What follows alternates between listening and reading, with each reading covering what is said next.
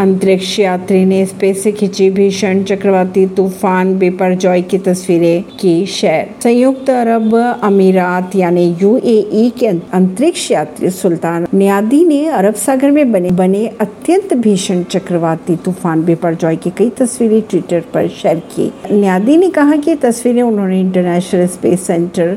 से खींची है केरल कांग्रेस ने शेयर किया वंदे भारत ट्रेन की छत से गिरते बारिश के पानी का वीडियो जिसमें ट्रेन की छत से बारिश का पानी गिरता हुआ दिखाई दे रहा है खबरों के अगर माने तो यह वीडियो वंदे भारत एक्सप्रेस का है दक्षिण रेलवे ने कहा यह घटना दक्षिण रेलवे के अंतर्गत संचालित किसी भी वंदे भारत ट्रेन की